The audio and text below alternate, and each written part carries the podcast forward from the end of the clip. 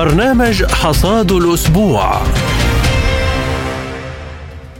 تحية طيبة لكم مستمعين الكرام من استديوهات إذاعة سبوتنيك في موسكو وأهلا بكم في حلقة جديدة من برنامج حصاد الأسبوع. نقدمها لكم اليوم أنا محمد جمعة. وأنا نادية هلال والبداية بالعناوين. الغرب يدرك حقيقة فقدان أوكرانيا ويعتزم تحويلها إلى أرض محروقة. واشنطن مستعدة لإرسال قوات عسكرية إلى منطقة الخليج بحجة محاربة إيران. تدمير 22 هدفا لحزب العمال الكردستاني في غارات شمال العراق.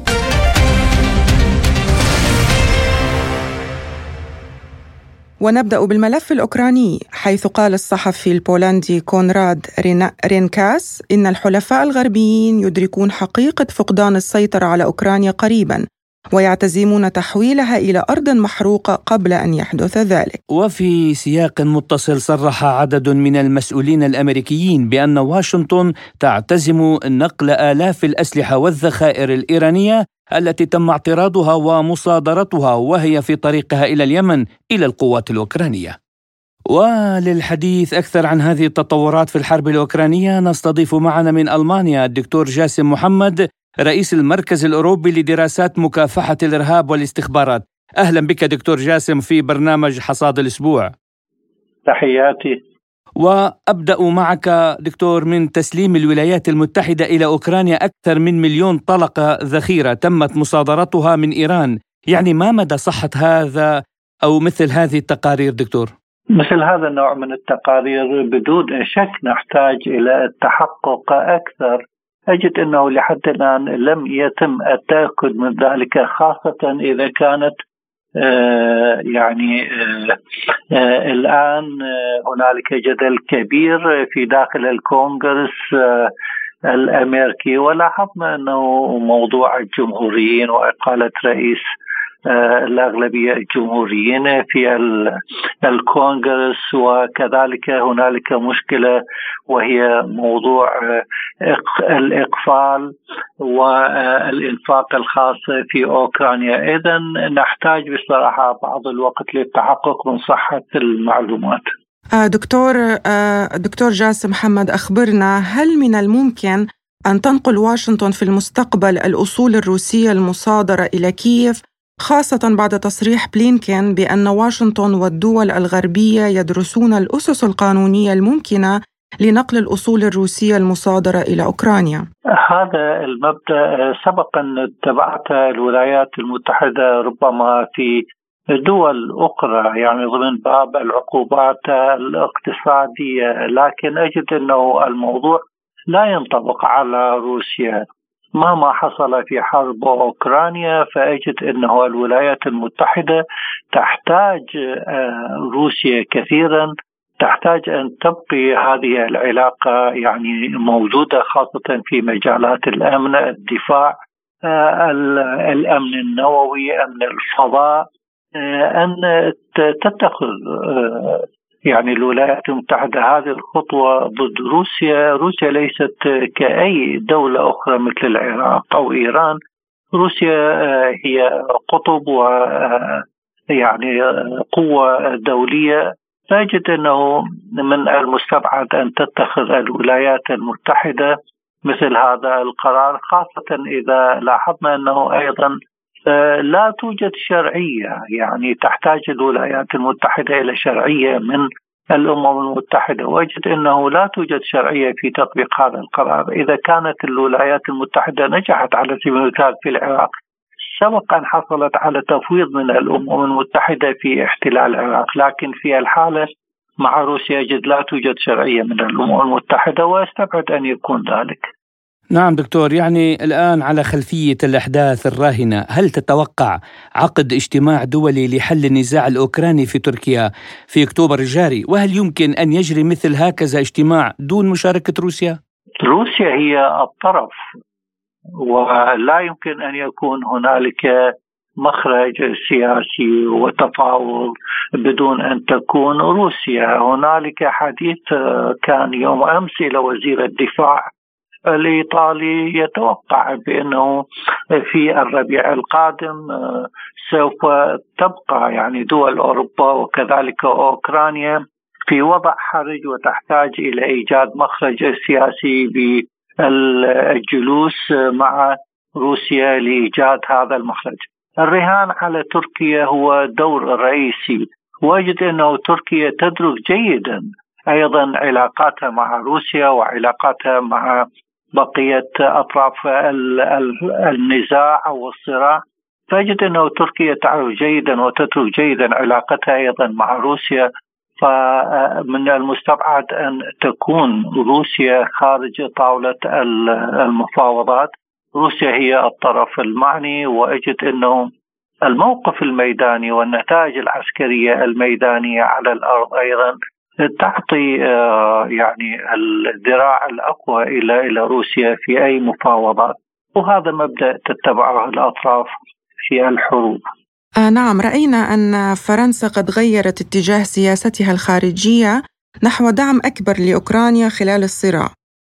آه برأيك ما الذي أدى إلى هذا التغيير الجذري مع العلم أن ماكرون هو واحد من الزعماء الغربيين القلائل الذين دافعوا عن حل سلمي للأزمة الأوكرانية المواقف تغيرت كثيرا منذ بدء الحرب. نلاحظ كانت ألمانيا وكانت آه، فرنسا هي من تدعو إلى التهدئة وتدعو إلى إيجاد وساطة وكانت الخطوط مفتوحة هاتفيا واتصالات مباشرة ولقاءات. كانت ما بين الرئيس الروسي والرئيس ماكرون وكذلك مع المستشار الألماني.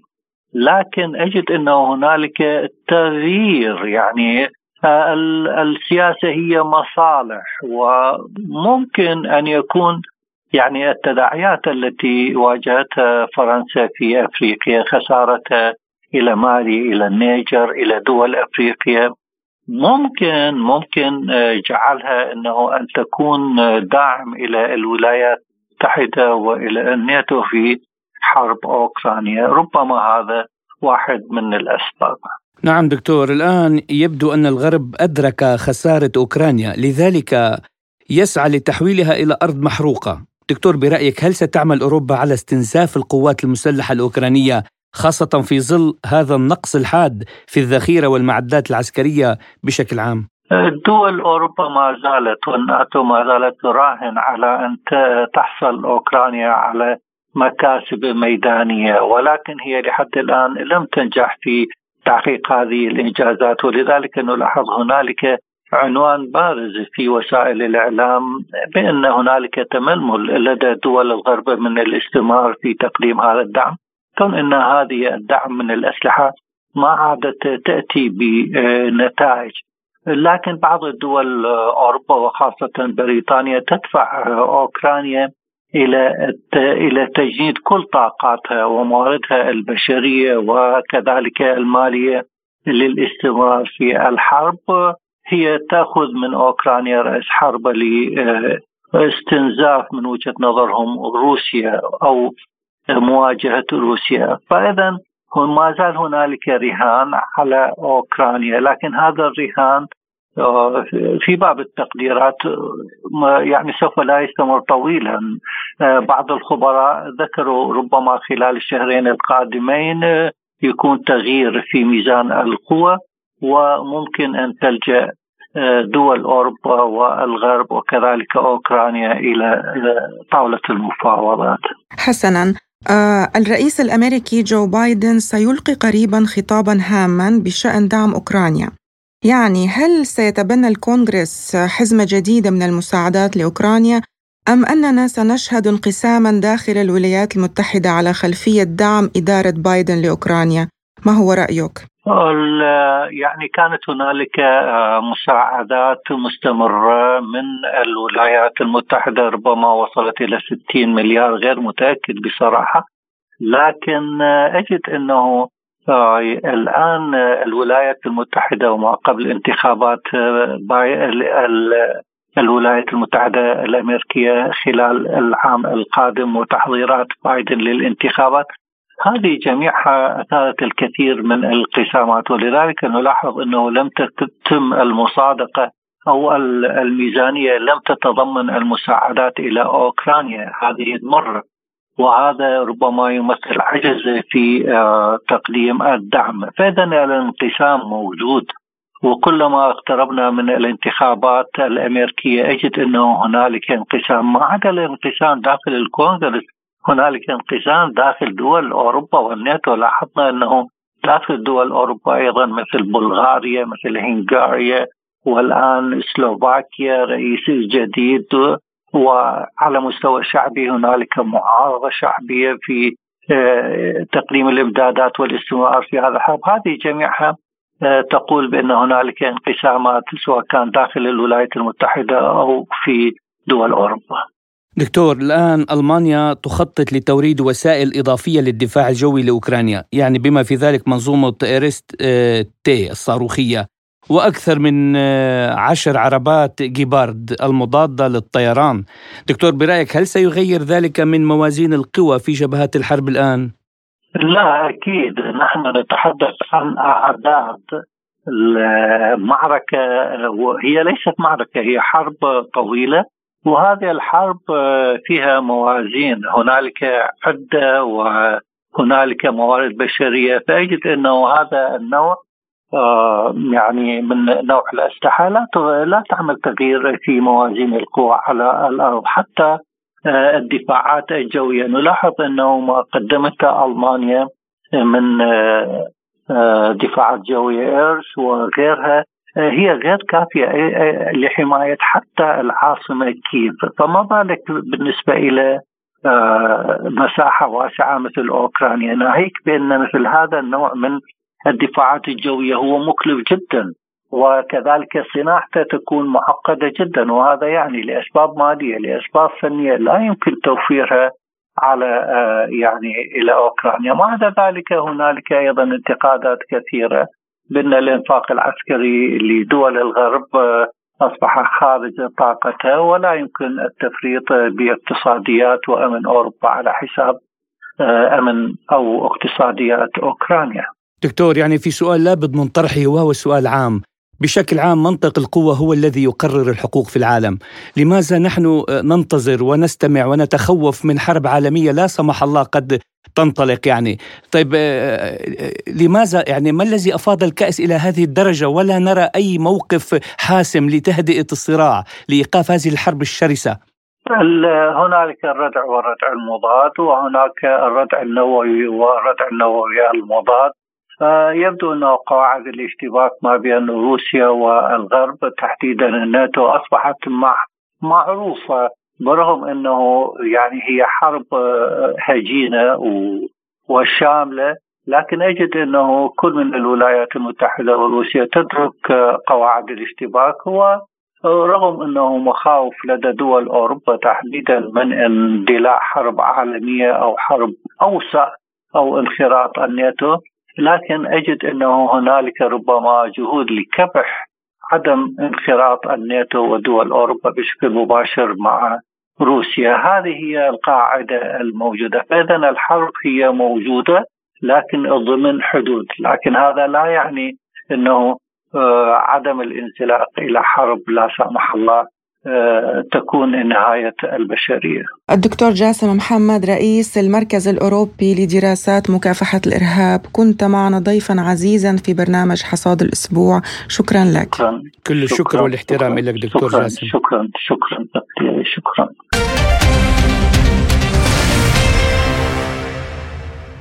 وفيما يخص منطقة الخليج قال قائد القوات الجوية للقيادة المركزية الأمريكية الفريق أليكسوس جرينكيفيتش إن واشنطن مستعدة لإرسال قوات وأصول إضافية مرة أخرى إلى منطقة الخليج العربي في حال تصاعد التوترات مع إيران وتحديد التهديدات الناجمة عنها في المنطقة. وحسب تقييمه فإن نشر التعزيزات الأمريكية مؤخرا كان له تأثير جيد على خطط طهران التدميرية المزعومة.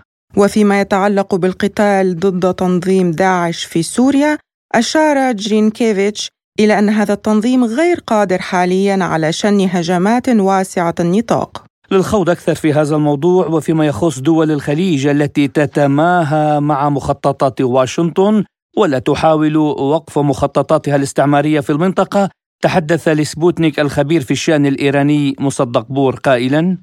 الواقع يعني واشنطن هذه ليست المرة الأولى التي تهدد يعني سترسل تعزيزات هي أعلنت عن ذلك في أوقات سابقة ولم ترسل أي تعزيزات. أساسا ليس بإمكانها أن ترسل تعزيزات. ولماذا؟ يعني هي هذه كلها حروب نفسية. يعني اليوم ترى المناخ المناخ السياسي الجديد في هذه المنطقة والتقارب الذي حدث بين دول هذه المنطقة خاصة إيران و المملكة العربية السعودية آه، ترى ذلك ليس لصالحها ولا لصالح إسرائيل وبالتالي تحاول يعني أن تؤثر نوعا ما على هذا الموضوع. يعني بالأمس هي طرحت موضوع يعني يعود إلى عام 2022 يعني هي تدعي بأن آه، ضبطت أسلحة آه، وذخائر يعني إيرانية كانت مهربة إلى اليمن واحتجزت لديها واليوم هي مصممة أن تبعث ذلك إلى أوكرانيا.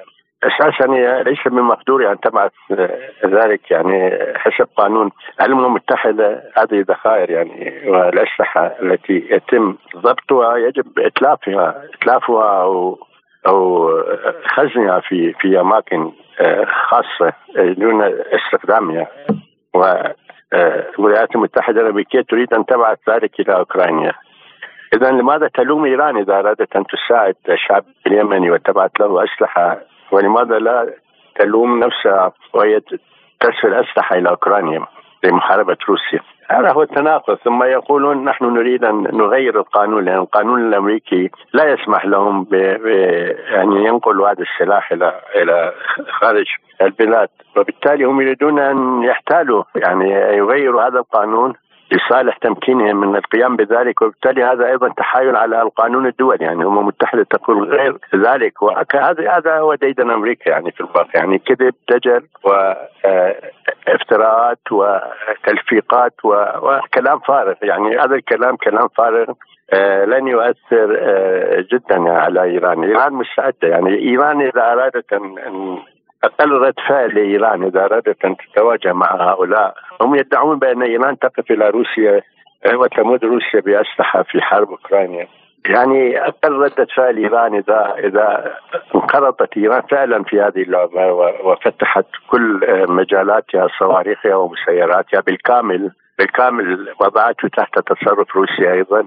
هذا سوف يغير من المعادلة لغير صالح الناتو واوكرانيا وغير ذلك ولكن إيران حاليا تحاول ان ان أن تكون محايدة يعني لا أعرف يعني لماذا هم يستفزون إيران ويدفعون بها يعني وما هو هدفهم يعني من توتير وتسخين أجواء المنطقة. وفيما يخص دول الخليج التي تتماهى مع مخططات واشنطن ولا تحاول وقف مخططاتها الاستعمارية في المنطقة يقول مصدق بور. يجب ان لا نتوقع يعني من هذه الدول. يعني هذه الدول هي دول هزيلة دول ضعيفة أساسا. يعني بعضها تشكلت يعني بدعم وبنص تنصيب يعني مباشر من قبل هذه القوى الرياليه في هذه المنطقة. وبعض هذه الدول أيضا تشعر آه، يعني تفتقر إلى إلى إلى حاضنة شعبية وإلى مقومات يعني وطنية إنه تستطيع أن تقف آه، على أساسها بوجه الخارج يعني يواجه التهديدات الخارجية وهناك دول عميلة أيضا تصنف. يعني لهذا السبب هم, هم آه، آه، يعني لا تعتقد يعني اليوم التقارب الإيراني آه، الإقليمي هو هذا الشيء تحدث يعني يعني حدث طوعيا حدث عن عن رغبة وإرادة حقيقية لدى الجانب الآخر اتجاه إيران. بالعكس يعني القوة وتغيير المعادلات هو الذي دفع بهؤلاء وبالتالي يعني نحن أمام مثل هذا الاتفاق اليوم يعني هذا الاتفاق هو يقوم على أساس معادله والموازنه بين القوى في هذه المنطقة خاصة هناك تحول جيوسياسي وتحول جيو آه، إيكونوميكي جيو اقتصادي. آه، وبالتالي يعني هؤلاء يريدون أن يتكيفوا مع النظام الجديد ولكن في نفس الوقت هم يحاولوا يحاولوا ان أن يقفوا إلى جانب الأمريكي. لربما لربما يستطيع أن يستعيد يعني آه، هيمنته من جديد وهذا الشيء سوف لن يتحقق. أنا أعتقد يعني هذه الدول تراهن على فرس خاسر وإذا أرادت أن تستمر بهذه السياسة ولم تتكيف مع التحولات والمتغيرات الدولية الإقليمية الجديدة سوف لن يكون لصالحها مطلقا. وعن مبرر وجود القوات الأمريكية في سوريا بحجة محاربة تنظيم داعش الذي هو أصلا صنيعة القيادة الأمريكية أضاف مصدق بور يقول داعش وهذه المجاميع الإرهابية هي صناعه أمريكية من دون شك. يعني هذا الكلام لا أقوله أنا. هذا الكلام يعني قاله مسؤولون أمريكيون قالته هيلاري كلينتون كانت وزير الخارجية وحتى ترامب نفسه يعني كانت له تلميحات وإشارات و كل الأمريكيين يعني معظم الأمريكيين الإعلام الأمريكي أيضا يتحدث عن ذلك يعني الإرهاب صنيعة أمريكية ولكن لماذا يستفيدون يعني من الإرهاب في داخل سوريا؟ آه، في الواقع يعني هم هم أيضا هناك قوات أمريكية هي موجودة في شرق الفرات ومحيطه بآبار النفط وتسرق النفط. السوري يعني مهمة الجيش الأمريكي وليس القتال هو السرقة فقط ولكن آه، القتال آه، يعني مهمة القتال. اسندوها إلى إلى هذه الجماعات والمجاميع الإرهابية هم لا يقاتلون في الواقع يعني آه الذي يقاتل هو بالنيابة عنهم وحتى بالنيابة عن إسرائيل هؤلاء دواعش وتكفيرين وبعض المجاميع آه الكردية آه الموالية لهم وبعض القوى آه هناك يعني المجموعات التي تواليهم. وبالتالي يعني هذا هو السبب. يعني الولايات المتحدة الأمريكية أساسا يعني اتبعت نفس الطريق يعني في العراق أيضا. يعني قواعدها موجودة والمجاميع الإرهابية أيضا تقاتل وتذبح أبناء الشعب العراقي. في سوريا الحالة نفس الشيء. يعني اليوم حتى في اليمن يعني ينهبون النفط اليمني و أيضا لديهم قواعد هناك وقوات مستقرة. هذا هو هذه السياسة الأمريكية. هذه السياسة واضحة. استمعنا وإياكم إلى الخبير في الشأن الإيراني مصدق بور.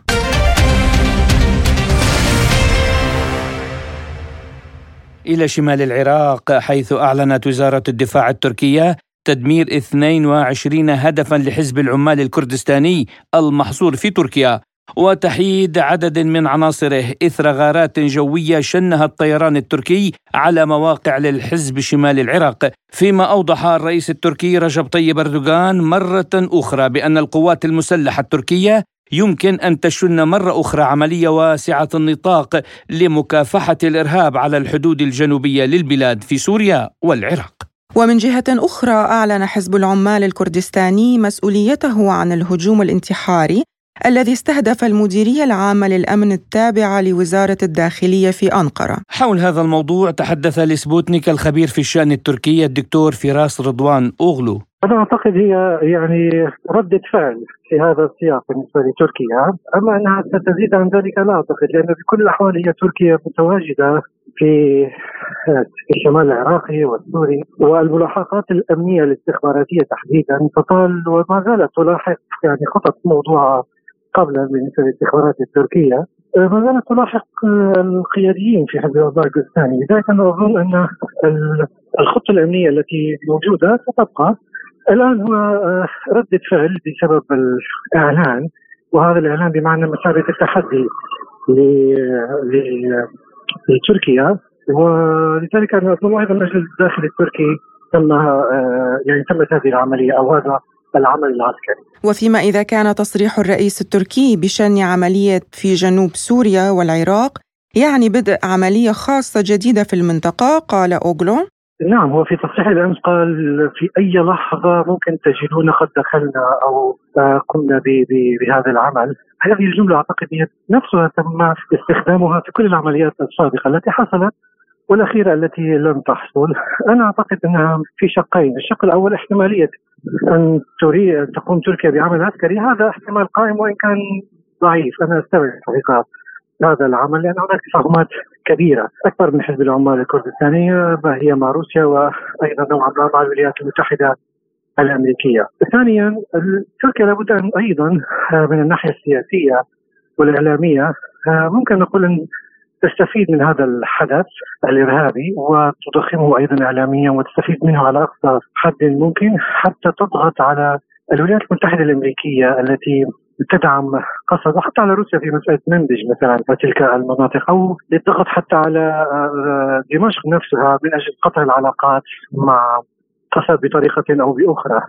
لذلك أنا أراه في هذا الشق الثاني أنا أميل إليه أكثر وهو الاستفادة من هذا الأمر من أجل زيادة الضغوطات على الأطراف الثانية التي وعن تأثير إجراء عملية عسكرية تركية في سوريا والعراق على محاولات أنقرة تطبيع العلاقات مع الدول العربية وخاصة سوريا أضاف أوغلو يقول نعم هذا صحيح. أنا أعتقد أن سيكون له تأثير. لذلك العملية الآن أصبحت أكثر تعقيدا من ذي قبل، لابد من تفاهمات مع الدول العربية التي كانت لم تشارك ربما في الرأي في العمليات السابقة لمشاكل كانت موجودة، لكن الآن أصبح هناك علاقات وطيدة ومصالح عربية في سوريا، هذا اولا، ثانيا أيضا روسيا الولايات المتحدة الأمريكية.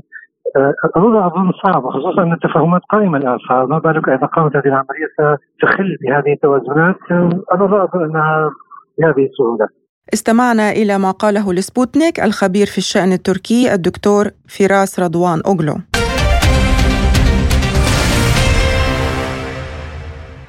وإلى ليبيا التي وافق فيها مجلس النواب بالإجماع على القوانين الخاصة بالانتخابات الرئاسية والبرلمانية التي أعدتها اللجنة المشتركة 6 زائد 6 ووصف رئيس البرلمان عقيل صالح الوثائق المعدة بأنها أساس لتوحيد السلطة في البلاد.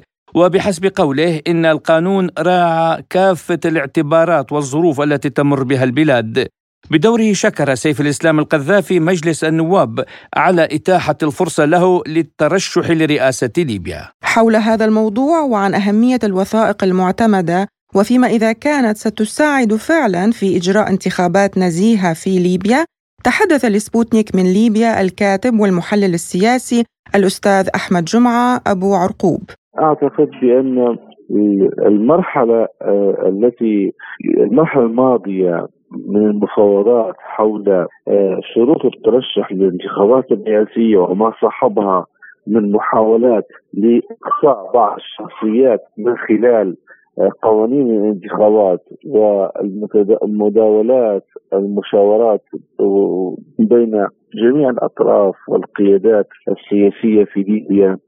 فشلت في إقصاء بعض الشخصيات من خلال آه، نصوص قانون فرض نصوص قانونية بعينها في القاعدة الدستورية. فتحديات امام إجراء الانتخابات ما زالت قائمة خصوصا وان بعض الأسماء الذي تنوي الترشح الانتخابات الرئاسية ومنها السيد سيف الإسلام القدافي يلقى معارضة كبيرة في الداخل الليبي من قوة عسكرية آه، مناوئة ليه والتي ساعدت في إسقاط نظام والده وأيضا من قوى دولية آه، رافضة لعودة النظام السابق للحكم من بوابة الانتخابات وأيضا عبر شخصية سيف الإسلام القدافي وأبرزها الولايات المتحدة وبريطانيا باعتبار أن آه، هناك مخاوف من أن يكون سيف الإسلام القدافي حليف لروسيا في ليبيا في حال أيضا في حالة الاستقطاب الدولية الحالية آه، والصراع القائم بين آه، روسيا وحلف الناتو في القيادة المتحدة فالأمر يجعل ترشح سيف الإسلام وإجراء الانتخابات أمر يصعب جدا خصوصا وأن في سنة 2021 تم تعطيل الانتخابات بإعلان القوى القاهرة المفوضية الوطنية العليا للانتخابات وأيضا بضغوطات على المفوضية مارستها الولايات المتحدة وبريطانيا في ذلك الوقت. لا الظروف الدولية زادت يعني في زادت تعقيدا وعما إذا كانت هناك فرص متاحة لسيف الإسلام القذافي كي يصبح رئيسا للدولة قال عرقوب. في حال أن تم إجراء الانتخابات وذهبنا لانتخابات رئاسية وترشح سيف الإسلام القذافي سوف يكون منافس قوي باعتبار أن التيار النظام السابق سوف يوجه أصواته نحو سيف الإسلام القذافي وسوف يكون تركيز انفار النظام السابق كلها في اتجاه سيف الاسلام القذافي عكس آه، آه، يعني الشخصيات الأخرى المحسوبه على آه، ثورة 17 فبراير فسوف تتوزع الأصوات بينها ربما الحسم سوف يكون في الجولة الثانية في حال ذهبنا الجولة الثانية ولكن يظل نسبة فوز سيف الإسلام القذافي كبيرة جدا آه، سواء في الجولة الأولى أو في الجولة الثانية باعتبار أن حتى جزء كبير من أنفاق ثورة 17 فبراير سوف يصوتون لسيف الإسلام القذافي كتصويت عقابي لما حدث ما بعد 2000 ما بعد سنة 2011 والوعود التي كانت موجودة في ذلك الوقت تغيير للأفضل والديمقراطية والازدهار الاقتصادي وما إلى ذلك فكل هذا لم يتحقق.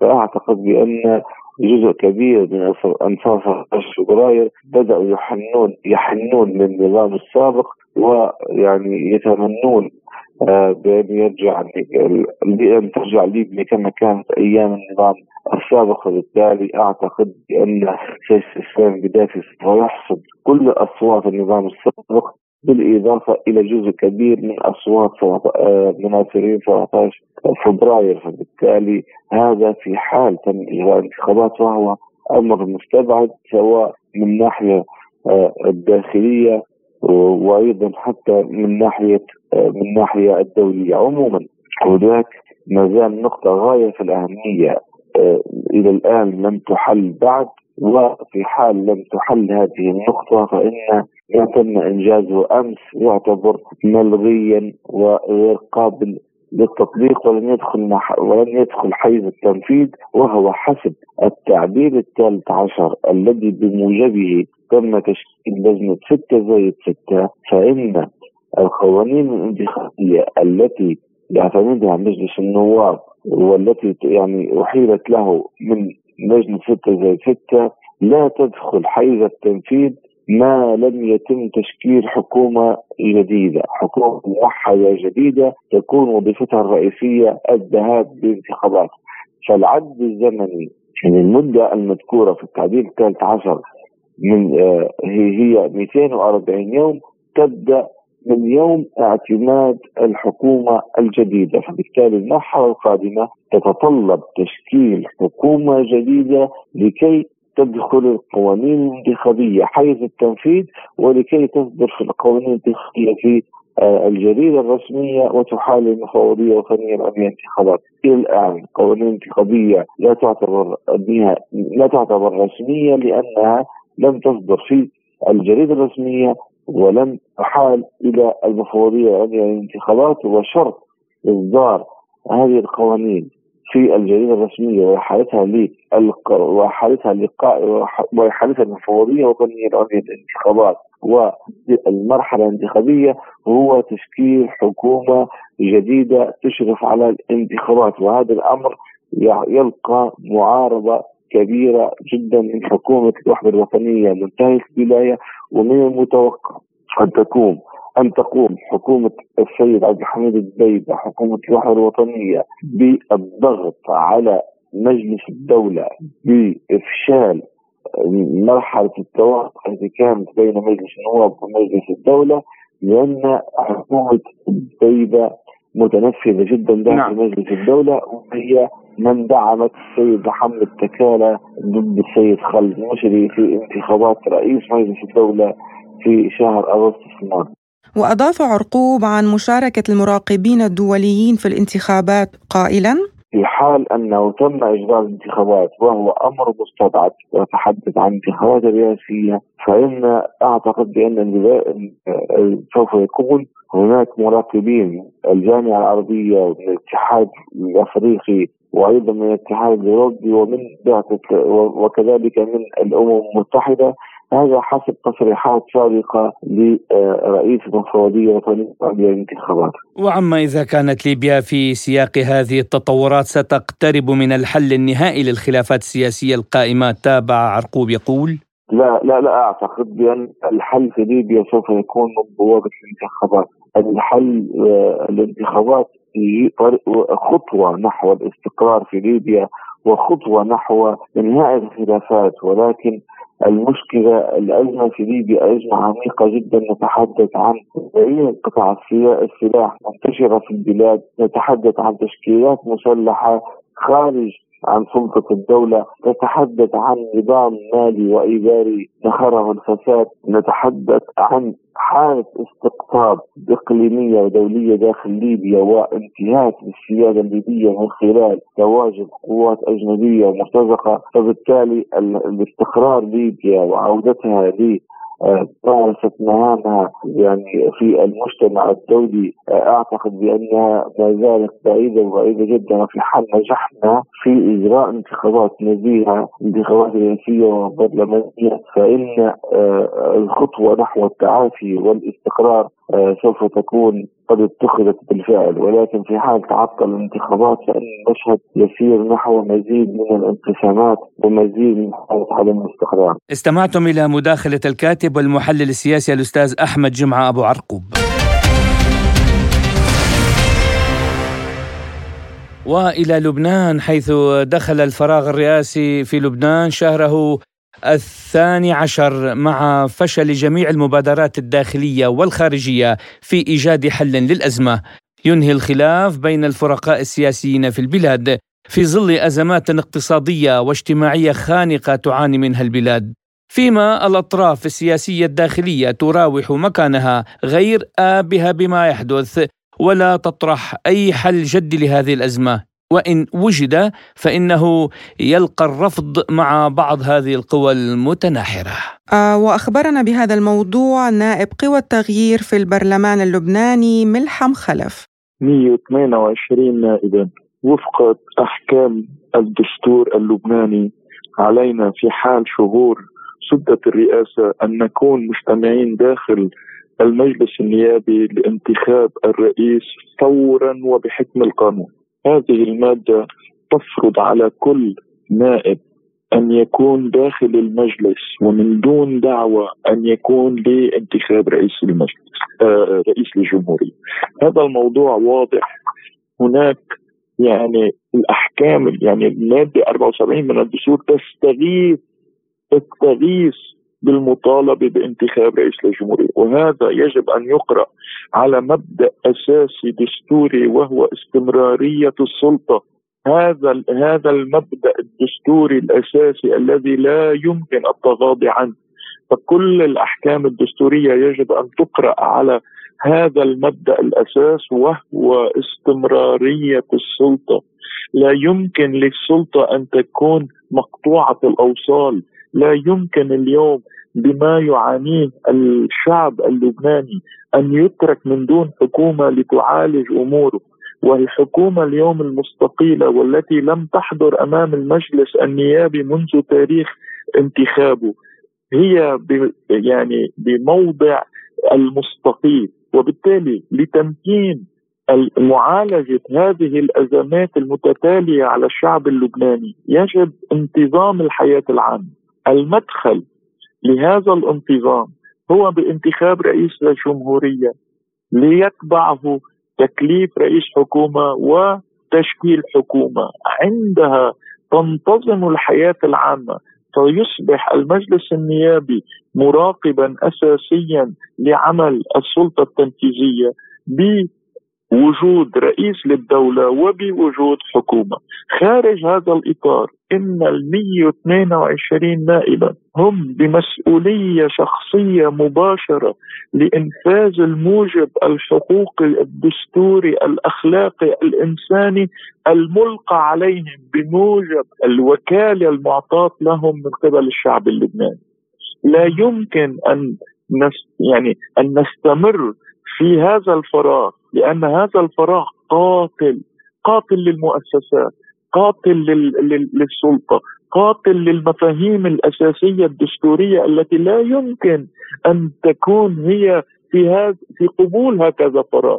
وهذا الأمر أيضا مكرس في المواد 49 والمواد 75 وكل ذلك يذهب في اتجاه واحد وهو ضرورة لحضور 122 نائبا إلى داخل المجلس لانتخاب رئيس للجمهورية.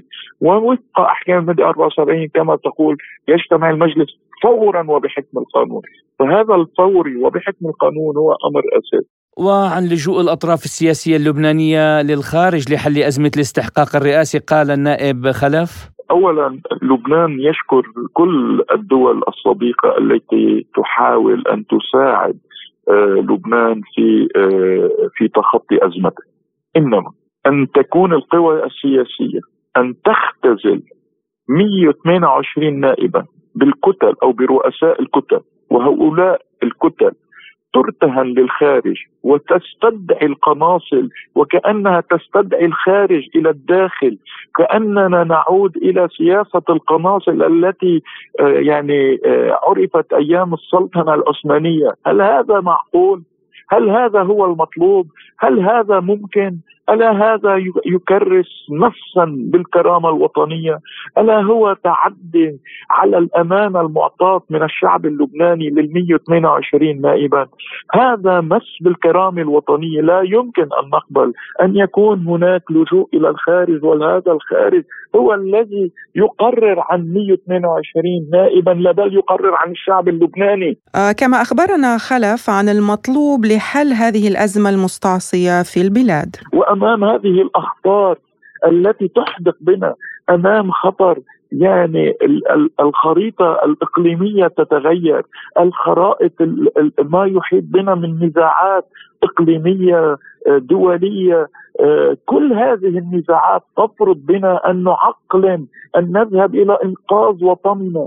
لا يمكن أن نترك أنفسنا في هذا في هذا الخطر القائم اليوم من دون أن نكون من دون أن نتحمل مسؤولية انعقاد جلسة مفتوحة بدورات متتالية بمحضر لا يقفل إلا بانتخاب رئيس للجمهورية.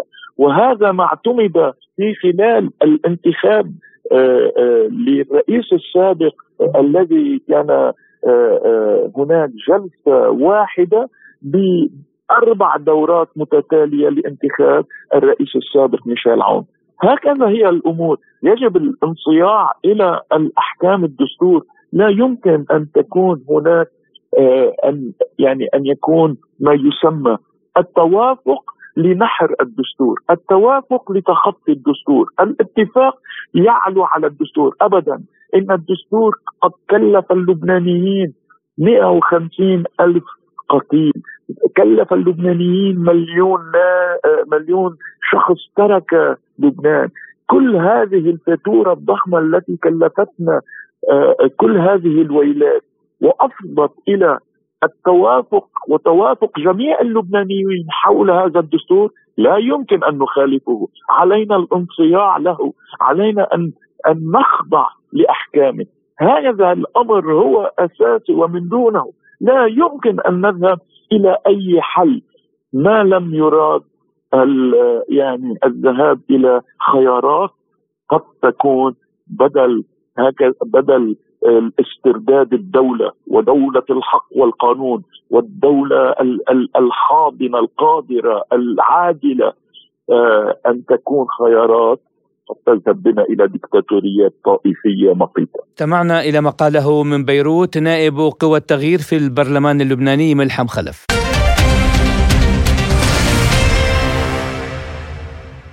وفي ملفنا الاقتصادي تحدثنا عن سعي دولة الإمارات العربية المتحدة لجعل كوب 28 مؤتمرا صديقا للوقود الأحفوري حيث تستضيف شركة بترول أبو ظبي الوطنية مؤتمر أبو ظبي للبترول أديبيك وتشارك فيه 2200 شركة بترول عربية وعالمية بينها بي بي وأرامكو وإني وإكسون موبيل وخلال المؤتمر أكد ممثلو شركات النفط الكبرى المشاركون في المؤتمر على استمرار اعتماد العالم على مزيج النفط والغاز خلال العقدين المقبلين. هذا وقد أكد الرئيس التنفيذي لقطاع الحلول منخفضة الكربون والنمو الدولي في أدنوك مصبح الكعبي أن النفط والغاز سيظلان يشكلان جزءا مهما من مزيج الطاقة حتى عام 2050 على الأغلب.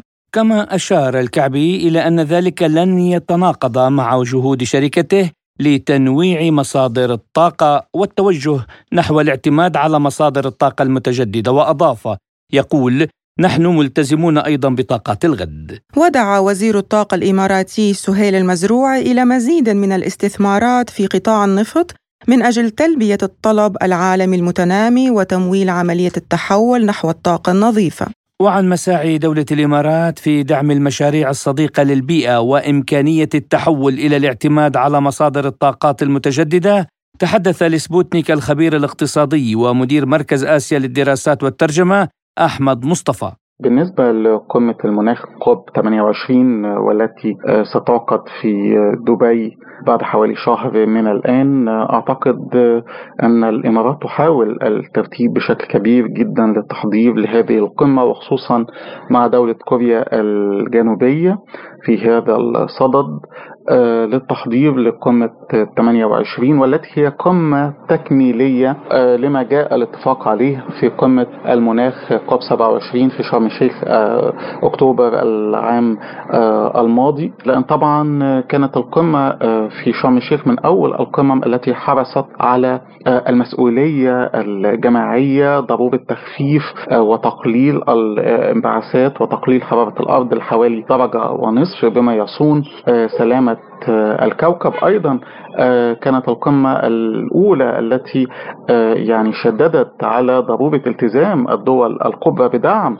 دول الجنوب في هذا الصدد وتخصيص صندوق برغم أن كان المأمول الحصول على حوالي 100 مليار دولار ولكن آه، ما تم الحصول عليه برغم أنه آه، عشر أو أقل من عشر هذه القيمة إلا أنه كان في حد ذاته نوع من الالتزام وهذا بسبب الأزمة الاقتصادية التي مر بها العالم سواء ما بعد جائحة كورونا أو آه، بسبب العملية الروسية الخاصة في أوكرانيا وما تلاها من تأثيرات اقتصادية واسعة. لا يمكن أن نقول أن الإمارات ستستغني 100% أو العالم سيستغني 100% عن الطاقة الأحفورية لأنه طبعا حتى بحلول 2050 وبموجب أكبر الخبراء في هذا المجال وأحدهم رئيس المركز العربي التابع لحسن استخدام الطاقة والذي صرح بأن نحتاج أولا 800 مليار دولار للتحول آه، في هذا المجال بموجب 2050 آه، هذا مبلغ كبير جدا ولا أعتقد أن الدول سيكون لديها آه، هذا الكم من الإنفاق. وأيضا على الجانب الآخر أن خليط الطاقة سيصبح فقط يعني حوالي من 35 ل 40% من مزيج الطاقة العالمي.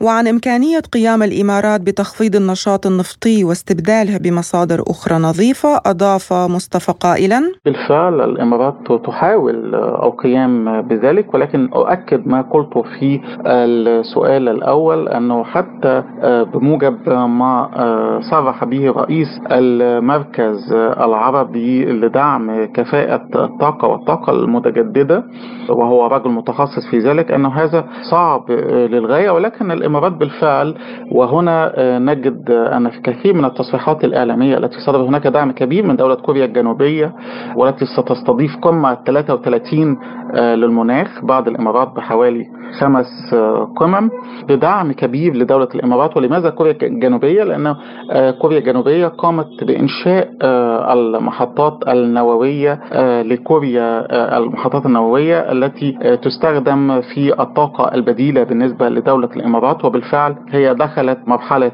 آه، الإنتاج وتعد الطاقة النووية من أكبر أو من أكثر أنواع الطاقة في العالم حرصا آه، أو من آه، من أجود أنواع الطاقة في العالم التي لا تلوث البيئة وتعد من أفضل أنواع الطاقة النظيفة. وإذا ذكرنا هذا المجال فإن روسيا دولة كبيرة جدا من خلال عملاق الطاقة الروسي روز أتوم والذي نشرف في مصر بأن تعاقدنا على إنشاء المحطة النووية في الضبعة من خلال عليها وهي حاليا تقوم بالعملية الإنشائية والدعم الفني وعن العواقب المحتملة في حال عدم نجاح الإمارات تحقيق مساعيها بجعل كوب 28 مؤتمرا صديقا للوقود الأحفوري قال مصطفى نحن مستمرون حاليا في إنتاج الطاقة الاحفوريه لأنها لا زالت الأكثر جدوى لأن هنا عامل الجدوى الاقتصادية آه، يودعك بين التصريحات الغربية لأن التصريحات الغربية مزدوجة المعايير يعني ألمانيا نفسها آه، للأسف الشديد تقول كلام وتحاول خلال الاتحاد الأوروبي فرض هي وبعض الدول الإسكندنافية هذه الأمور آه، بما يخالف الطبيعة. ولكن طبعا مع العملية الروسية الخاصة في أوكرانيا هم يشترون الغاز المسال من الولايات الولايات المتحدة وهم أيضا يشترون من خلال أطراف ثالثة الغاز الروسي ومنها الهند على سبيل المثال. ففكرة الاستغناء عن الطاقة الأحفورية والوقود الأحفوري في الوقت الحالي فكرة مستبعدة بشكل كبير لأنه لا يوجد بديل بالفعل. وكما قلت لك نحتاج إلى حوالي 800 مليار دولار لكي نقوم بهذه النقلة النوعية فقط لجعل مزيج الطاقة ما لا يزيد عن من نسبة 35 ل 40% في هذا المجال أو هذا التحول إلى ما يسمى الطاقة الخضراء لأنه نحن نتكلم هنا عن مزيج للطاقة فتأتي الطاقة من الوقود الأحفوري الطاقة النووية ثم بعد ذلك تأتي أنواع الطاقة الأخرى لأنها لا زالت في مرحلة الميلاد وليست لاستخدام الكفء اقتصاديا وعن تأثير قرارات أوبيك بلس على اقتصاد أعضائها في ظل التوقعات المتشائمة الأخيرة للناتج المحلي الإجمالي للسعودية أوضح مصطفى. بالنسبة لل يعني العلاقة ما بين الطاقة الأحفورية وتحسين البيئة في العالم أنا كما قلت لك الموضوع يرتبط بالجودة الاقتصادية وهنا إجابة على السؤال الرابع ودول أوبك plus ولكن دول أوبك plus تستفيد من ما يحدث من حروب وكان قام هذا الاتفاق ما بين روسيا على وجه التحديد ودول أوبك plus إلى ما رأينا من رفع ثمن النفط حتى وصل إلى ما يقرب من 95 دولار مؤخرا وهذا بالعكس هذا ليس سلبيا على الدول المنتجة للنفط ومنها روسيا وطبعا السعودية وإيران والإمارات وقطر وغيرهم من دول العالم الكبرى في إنتاج النفط. وأيضا هنا ننسى أيضا موضوع إنتاج الغاز لأن هناك أربع دول هي التي تتحكم في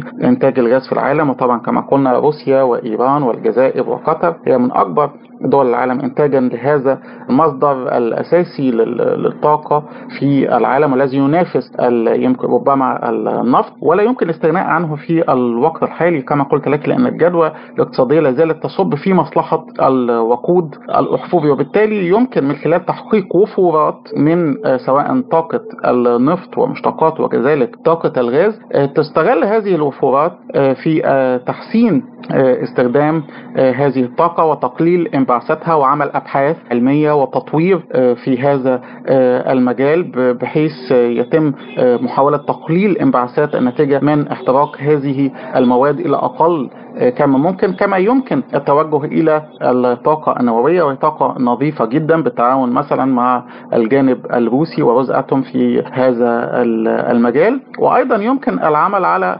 دعم أبحاث التطوير لزيادة نسبة الوقود الأخضر الناتج عن أنواع الطاقة الخضراء الأخرى مثل الطاقة الشمسية وطاقة الرياح والطاقة المستخدمة من الرمال الساخنة وطاقة المخلفات. ونختتم حلقتنا اليوم بتفاصيل اللقاء الحصري الذي أجريناه مع وزير المالية الجزائري الأسبق ورئيس مؤسسة لوك مونتانيه بجنيف علي بنواري الذي حدثنا عن توجه عدة دول نحو نهج جديد وتشكيل تكتلات اقتصادية جديدة بعيدا عن الغرب. اذا السؤال اللي هو مطروح ليش ماشيين البريكس لأنه سيخوف إنه هذه العقوبات اللي طبقت على كوبا نبدأ من, من كوبا. نعم. ونهايتها روسيا ربما في يوم من الأيام تطبق عليها. صحيح. إذا لم لن تتمشى مع السياسات الغربية. هذا الدافع الأول أنا بالنسبة لي. قبل ما نحكي على الأسباب الاقتصادية لأن الأسباب الاقتصادية هي ربما تابعة للنظام المصرفي الدولي اللي هو غير غير عادل غير عادل. لأنه شوفي مثلا صندوق النقد الدولي. القرارات المهمة تتطلب 85% من أصوات. وأمريكا عندها 17% يعني ولا إصلاحات يمكن أن تحدث إذا لم تناسب أمريكا كما أوضح الوزير بنواري أنه لو تم السماح بتغيير عملة النفط من الدولار الأمريكي إلى عملة النقد الدولي لاختلف الوضع كثيرا وبات قوة صاعدة. قبل هذا الحل فيه سياسة التبادل بالعملات الوطنية. نعم. هذه اللي بدات يعني. حتى شاهدنا أن المملكة السعودية فيها النفط والغاز بالعملة الهندية والصينية كذلك. والصينية. نعم. فهذا يعني دوافع من دوافع اقتصادية فقط. الشراكه هي آه، دافع من جملة الدوافع الأخرى. التبادل بالعملات الوطنية عندها آه، يعني limit عندها حدود عندها لأن نبيع لك بالروبل وتبيعي الصيني مثلا أو الدينار الجزائري الحدود هي نفس الحدود اللي نجدها مع الدولار الأمريكي. إذا عندي مثلا بعت لك أكثر بالعملة تبعي مثلا مما أشتري منك. فشو راح يحصل؟ إذا العملة اللي أنا creditor فيها ارتفعت ارتفعت قيمتها. فالمسال رايح ينضر منها فكيف نحل هذا المشكل لهذا أنا تطرقت إلى عملة unity unity count count عملة موحدة لكن مش عملة للدفع أو عملة للاحتياط. عملة حساب حسابات. نذكرك مثلا في سبيل المثال آه، في قمة الأوبك اللي حدثت في الجزائر ما بين 3 إلى 5 مارس 75 وأنا كنت شاركت في هذه القمة أنا ذاك أنا كنت في الجزائر. وكنت في الخدمة الوطنية العسكرية وبالخصوص في مركز دراسات تابع لوزارة الدفاع. وحول قدرة الجزائر في الانضمام لحلف بريك في السنوات المقبلة وفرصها في تنوع اقتصاداتها قال الوزير بنواري آه، أنا مش متأسف يعني كثير لأن الجزائر يعني ما ما دخلت ما قبلت في الدفعة هذه الأخيرة. أبدا؟ لأن كان سام ليميت يعني اللي كانت هناك حدود. حدود. يعني هو أنه آه، ما كون ما كانوا ما كانوش قادرين يعني إدخال آه، أكثر من ستة أو سبعة أعضاء. ليش؟ خمسة يعني عندهم كونوا قوة ويعرفوا بعضهم بعض. ف كان يعني في كان في احتمال يعني أنه عدد الأعضاء الجدد لا يتجاوز خمسة أو ستة. فالمشكل اللي طرح هو من هي هذه البلدان اللي تدخل في في الدولة الدفعة الدفعة الأولى؟ فكان لابد أن نختار. الادخال أو قبول المملكة السعودية وإيران والإمارات ما فيه شك. أوبك بلس. هذا يقوي من يعني يقوي كثير كثير كثير البريكس مجموعة البريكس. الارجنتينا ارجنتينا هي البرازيل حبت دولة ثانية من أمريكا اللاتينية.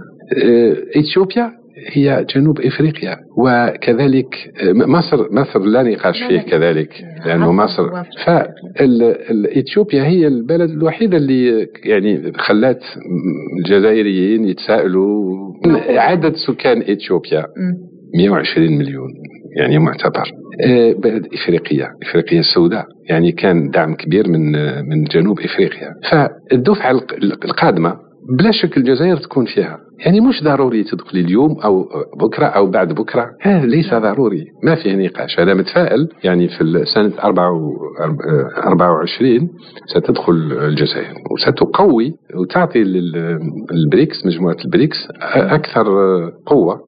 وعن الصعوبات التي تواجه تكتل البريكس أضاف الوزير بنواري قائلا أنا أخشى فقط أنه أسباب يعني تكون فيه نزاعات أو عدم موقف توافقي فيما يخص مثلا أزمة أوكرانيا أو في بعض المسائل ذات الطابع السياسي أو الإيديولوجي. لأنه المملكة السعودية أو الإمارات أو حتى مصر أو يعني معروفين أنه مش منتميين للحلف الروسي. الشيء اللي هو يخلينا نكون متفائلين أن كل هذه البلدان غير غير منحازة يعني حيادية بالنسبة للجانب السياسي وال... يعني ما في تخوف كبير. ربما في بعض ال...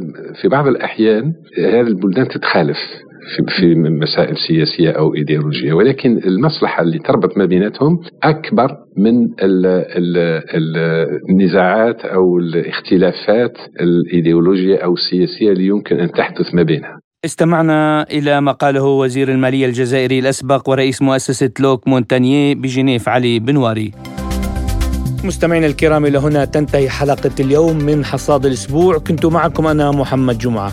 وأنا نادية هلال. إلى اللقاء. دمتم بخير.